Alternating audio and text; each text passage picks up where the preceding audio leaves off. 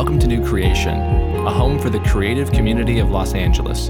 For more information, visit our website at newcreationla.com. And now, the sermon.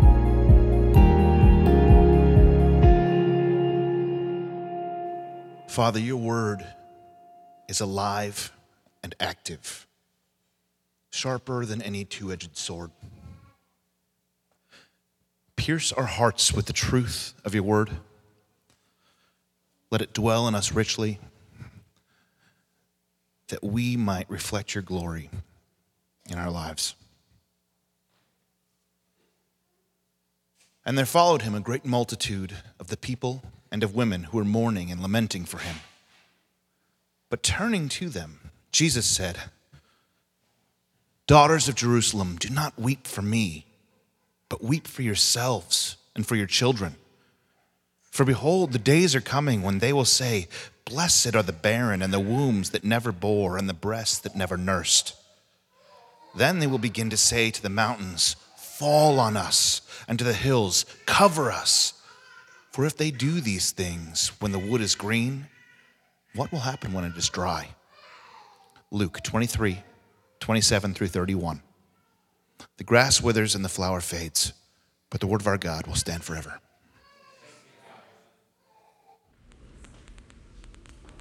We do not lose control of our life. What we lose is the illusion that we were ever in control in the first place.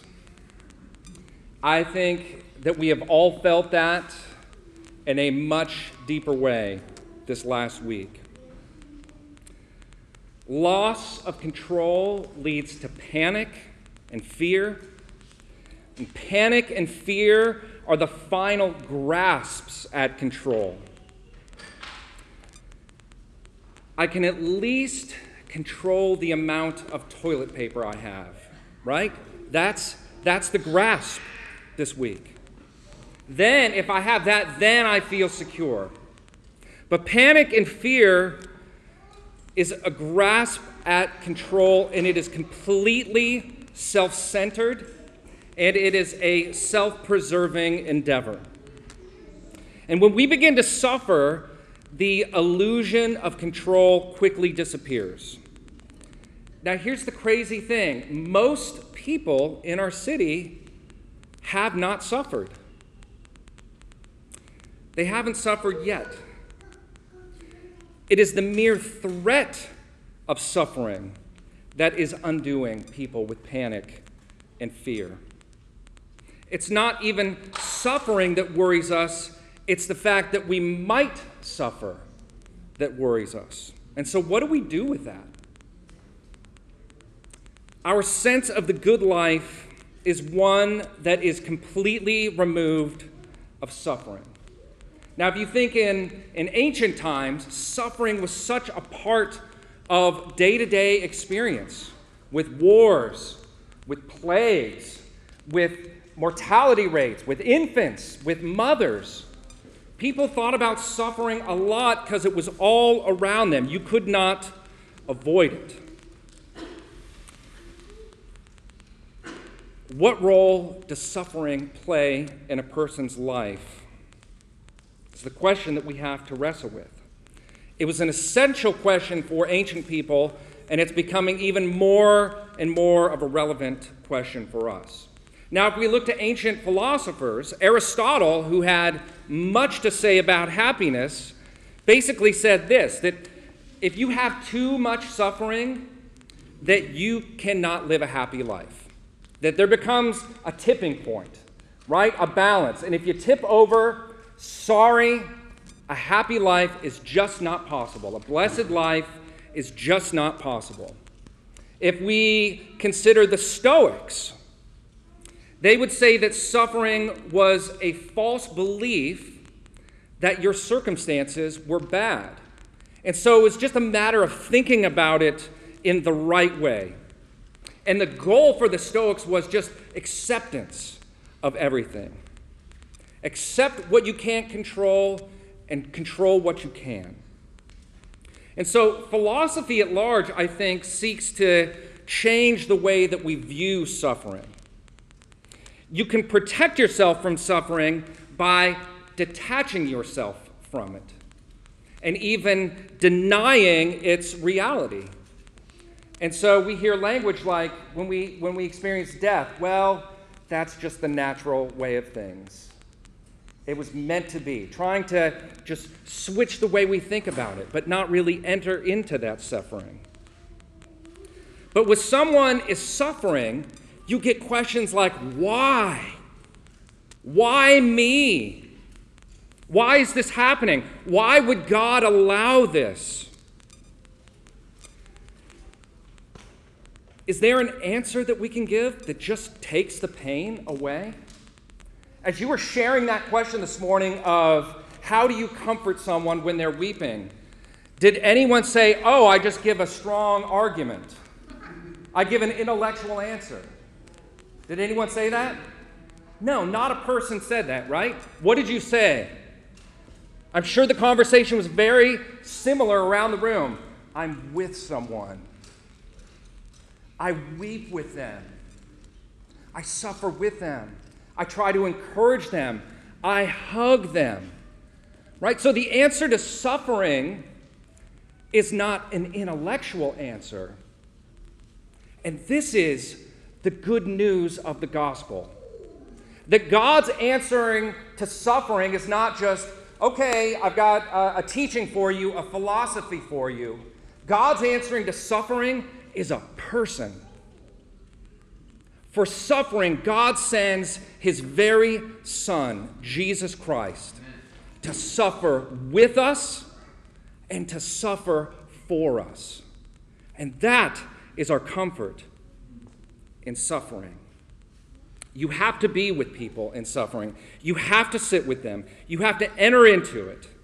And that is the way of the cross. God sending his Son to be with us, to suffer with us and for us. Now, we've been going through a series for Lent on the journey to the cross, looking at Jesus' journey. And the hope is that as we engage his journey, that it would shape our journey. It would shape us as we seek to pick up our cross and follow him daily. And so we are, in fact, called by Jesus to do that exact thing. So we're going to look today at this encounter with Jesus and the daughters of Jerusalem, that we might learn something of what it means for us to pick up our cross as we see Jesus to continue to carry his. And so let's start with uh, verse 27 of our passage in Luke 23. There it says, And there followed him a great multitude of the people and of women who were mourning and lamenting for him.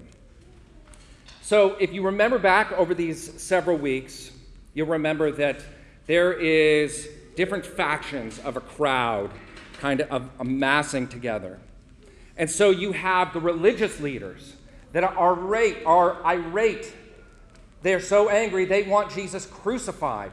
And they kind of provoke the crowd together to yell, Crucify him, crucify him. So you've got the religious leaders and their crowd. You've got um, the Roman authorities, the guards so, what are they doing? They have scourged Jesus, they have beat him, they have whipped him, they've slapped him, they've spat on him, they've insulted him. So, you've got that kind of representation as well. And now we see here in verse 27 that there's also this group of women. And this group of women is sympathetic to him. They are mourning and lamenting what they are seeing. Now, in this time in Jerusalem, there was actually a profession of mourning.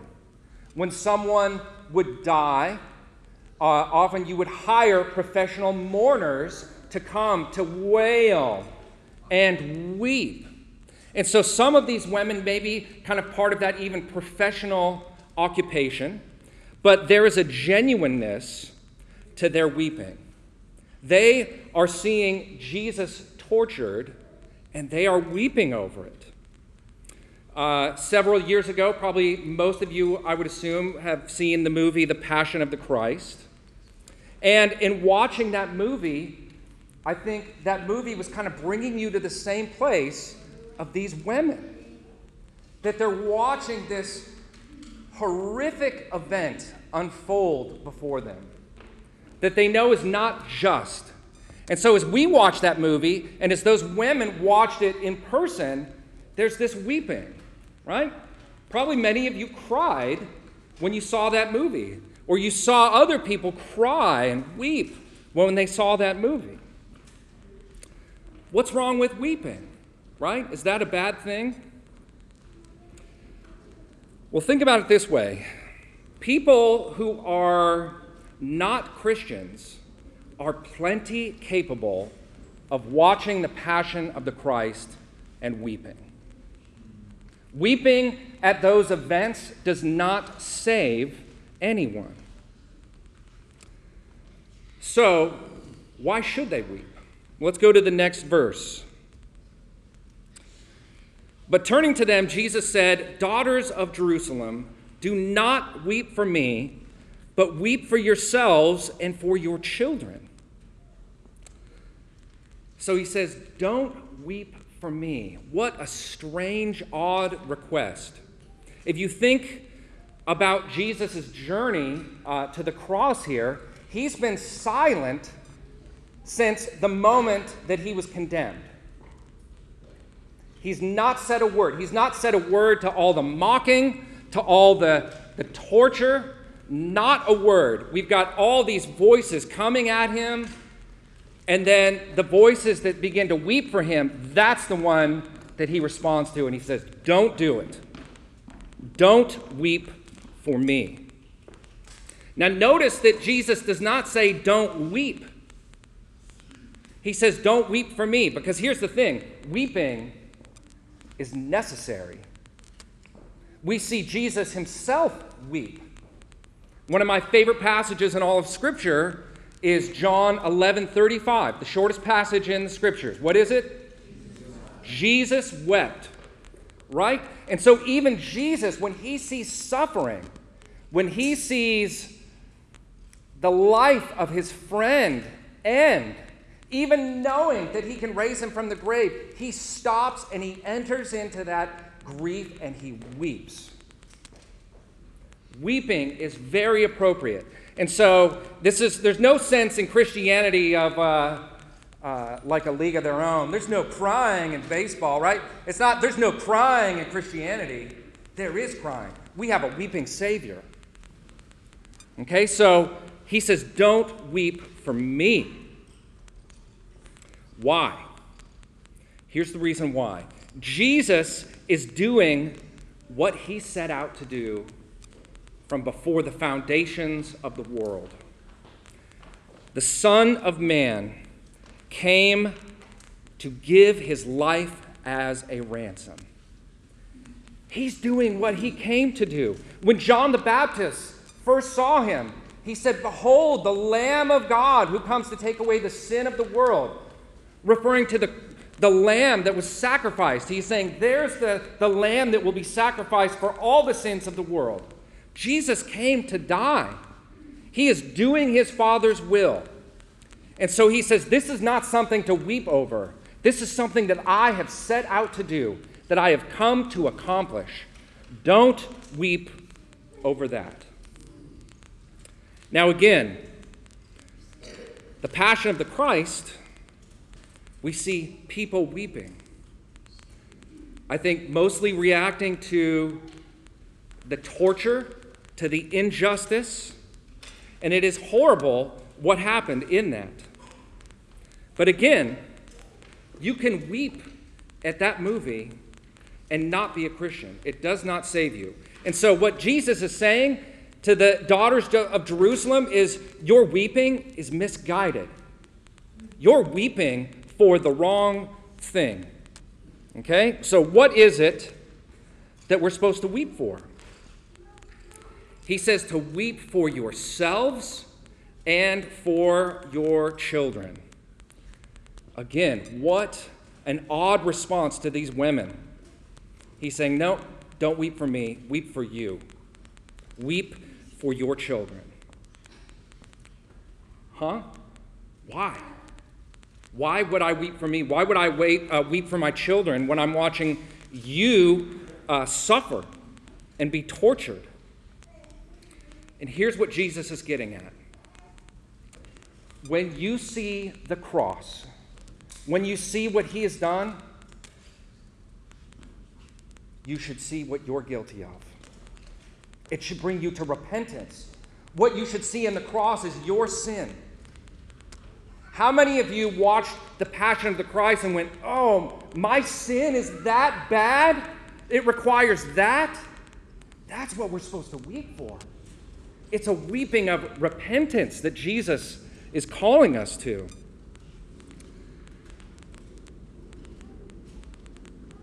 When we look at the cross, we don't weep for Jesus' suffering. We weep that it's on our behalf. Our sin is that bad. And Jesus is telling the daughters of Jerusalem if you just weep for me, you are missing the whole point. Weep for your sin and for the sin of your children. The real injustice here is that it should be you on the cross, not Jesus.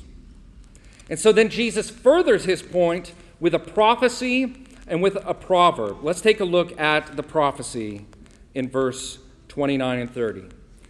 He says, For behold, the days are coming when they will say, Blessed are the barren and the wombs that never bore, and the breasts that never nursed. Then they will begin to say to the mountains, Fall on us, and to the hills, Cover us. So Jesus is, is prophesying. He's saying, There is a day coming, there's a day of judgment coming. And in that day, it will be considered a blessing if a woman has no children. Whoa, okay, because all of Scripture up to this point has said that is the most blessed thing to have children. And yet Jesus is flipping it here and saying, in this day, it will be a blessed thing not to have children. You want to know why? Because suffering will be so great, and the suffering that will be experienced will not uh, discriminate on age, it won't discriminate on gender. And so that means this that if you're a mother, you're going to watch your child suffer. And that will be such an awful, terrible thing that you'll say, Blessed is the one who doesn't have children and who doesn't have to go through this suffering. It will be like the days of old in Hosea 10:8 when they use that same language. In the Old uh, Testament, we have Israel, and they have been uh, displaced. God is chastising them for their rebellion against Him. And they use this language that it's so bad that they would plead to God for their deaths. They would say, Bring an earthquake, that the hills would cover us, that the mountains would roll over us. And that description actually comes in 70 AD, not many years after Jesus has died and resurrected. In 70 AD, we had the fall of Jerusalem.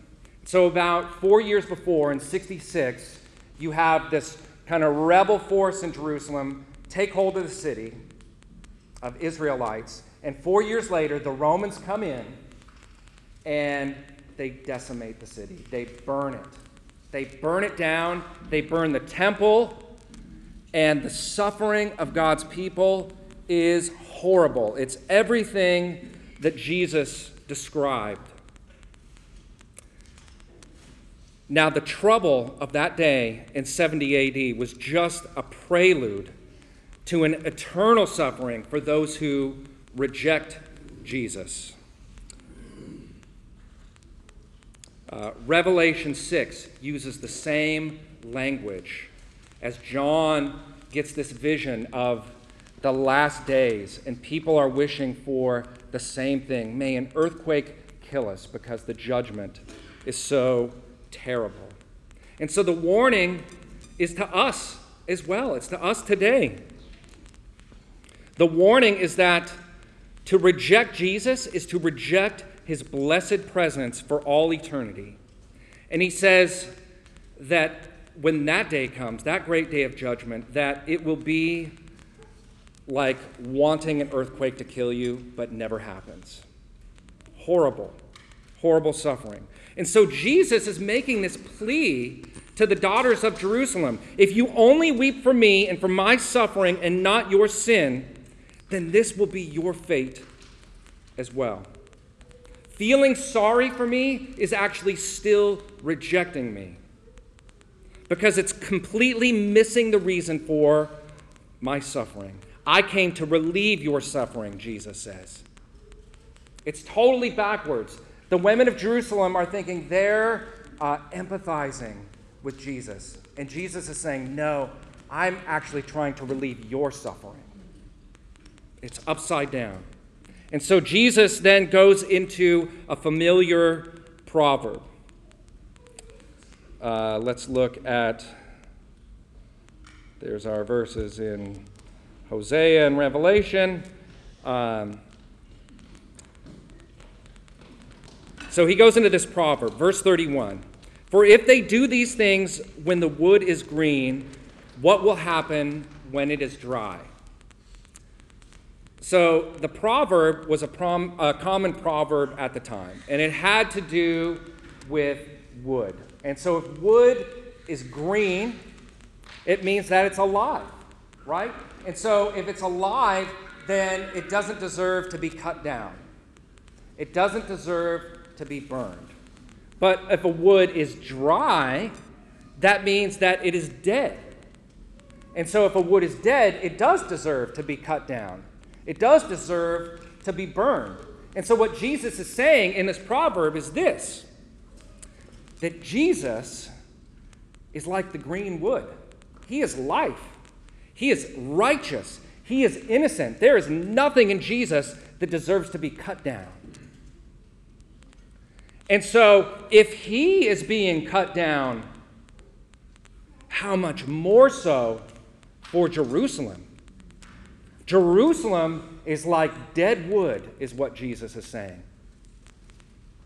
And if they are actually deserving of being cut down and burned, if Jesus experiences it, how much more so Jerusalem? Don't weep for me, daughters of Jerusalem. He's saying, if you knew what was coming, you would weep for yourselves, you would weep for your children. And yet, if you understand the cross now, you'll weep for your sin. In knowing why I am here. And you will avoid then that coming judgment. And so, the message to the women of Jerusalem is this it's repent, believe. That is what Jesus is saying to them, and that is what he is saying to us. And so we get this incredible picture in this story. We see God's heart in the midst of suffering, and it's this that Jesus, in the midst of his suffering, is others focused. He is not focused on himself, he is focused on others. That is God's heart. There is a complete lack of self pity in the absolute worst suffering. There's this incredible desire to see these women repent and be saved from judgment. Now, what does that mean for us? Carrying our own cross. How do we suffer and make sense of it? And here's the thing suffering, again, the answer is not just an intellectual argument. Suffering is a mystery. Suffering is not a problem, suffering is a mystery. And here's the mystery through the cross, we see this that suffering is the way that Jesus finishes his work. In the cross, we see that suffering is the way that the world is made right. In the cross, we see that suffering, that its answer is not a philosophy or a teaching, but it's a person. Jesus has come into our suffering. He's not only suffered with us, but for us. And so the suffering of Jesus accomplishes something. And that means this that our suffering accomplishes something as well. Let's take a look at Romans 5, verses 3 through 5. What could our suffering accomplish?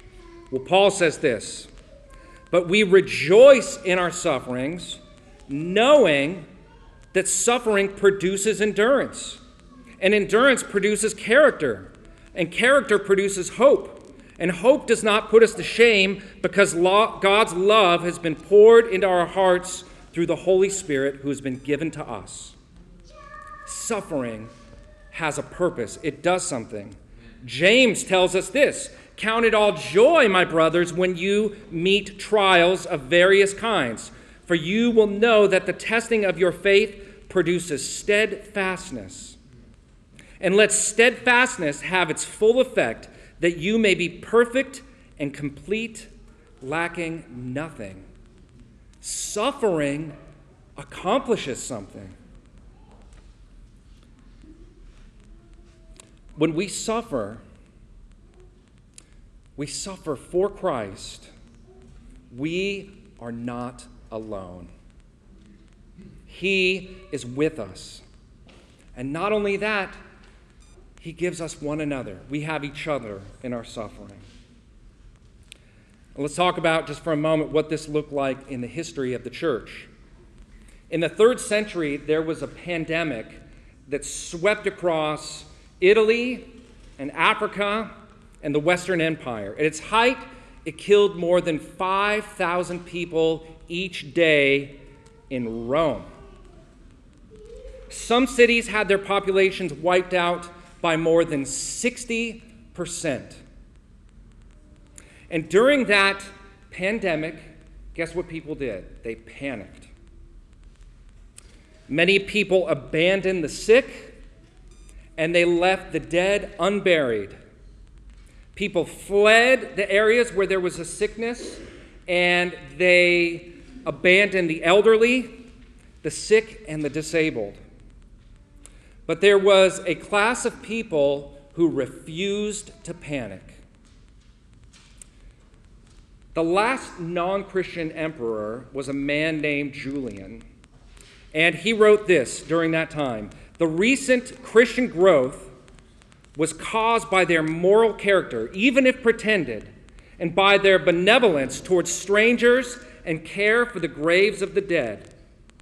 In a letter to another priest, he wrote, The impious Galileans, that was a name for Christians, the impious Galileans, Christians, support not only their poor, but ours as well.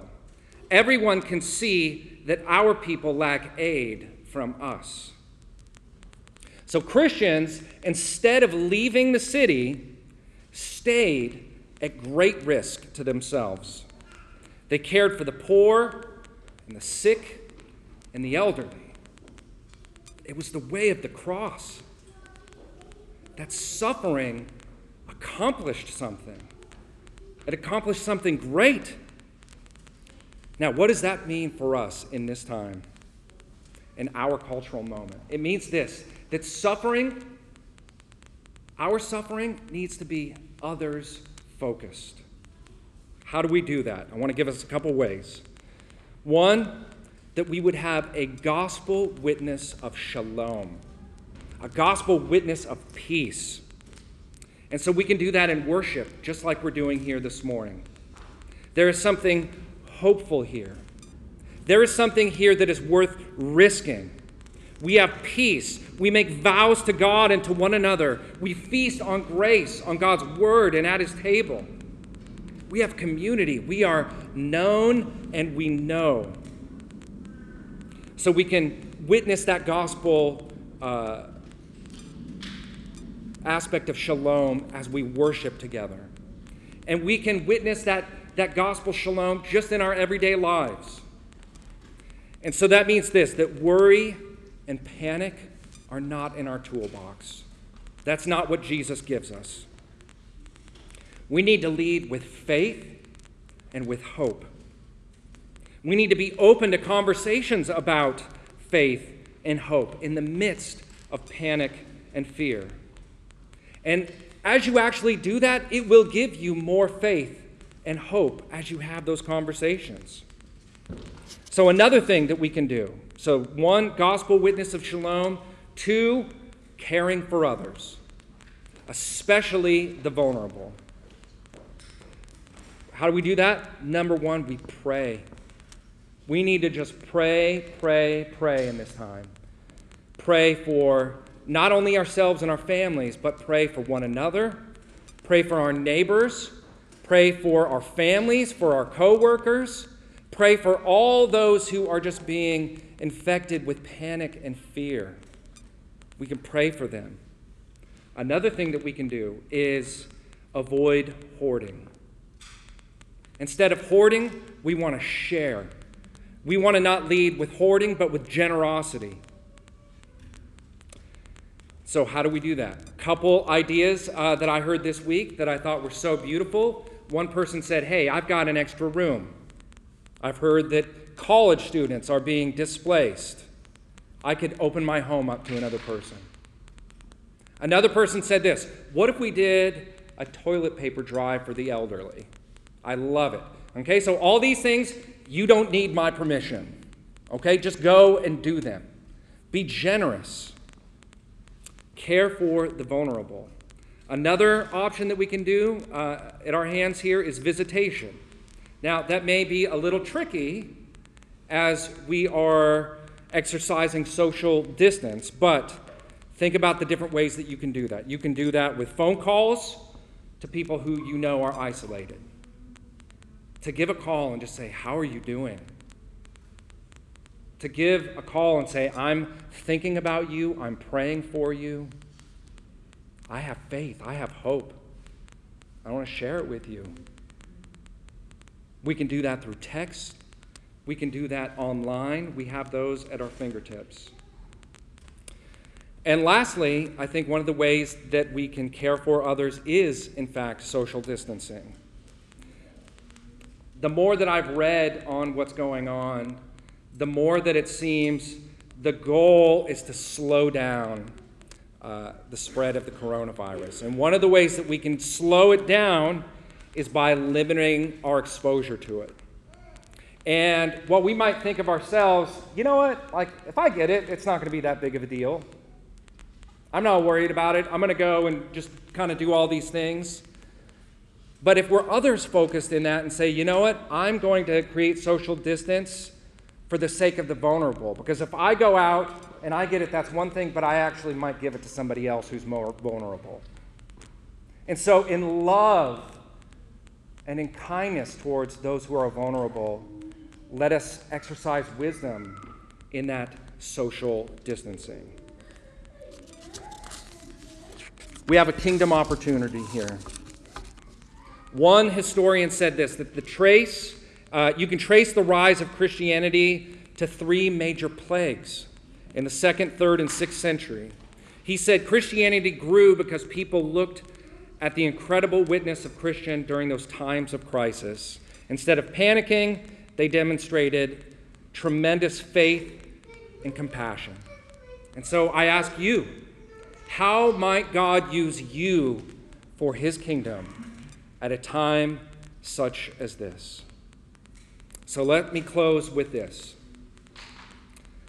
I want to remind you of three things. One, may the cross remind us of our sin.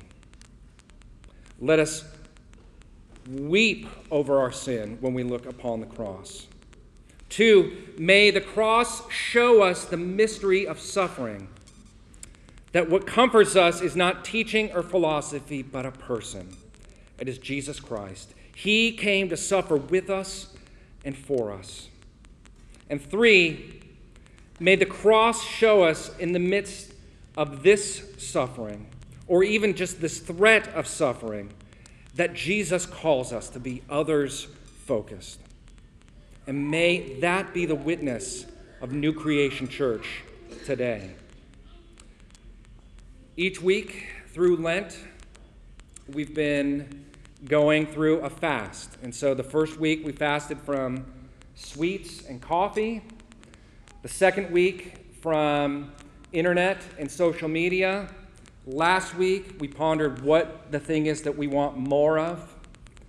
And as tough as the fasts that have been doled out by me, how much tougher is the fast that's been rolled out in this moment? So it, it would be a cruel thing, I think, for me to add more fasting to you. There's so much we have to fast from, from already. Uh, what was on the fasting list was movies and television. I would just be cruel. Let's just close the doors right now. Nobody's coming back. You're going to shut us up in our home and no movies and television? Come on. So we're not going to do that. But I want you to think this week about what it looks like to lead with generosity, to lead with an others focus this week. What can you let go of that you're grasping onto that someone else needs? Fast from that. Amen? Let's pray. Heavenly Father, we give you thanks for your word this morning. We give you thanks for this story. It's hard to hear. There's, there's warnings, there's judgment, but there is love, incredible love in this story. We see your heart, O oh God, in this story, that even in the midst of suffering, that you are caring for others, that you are trying to lead others away from destruction.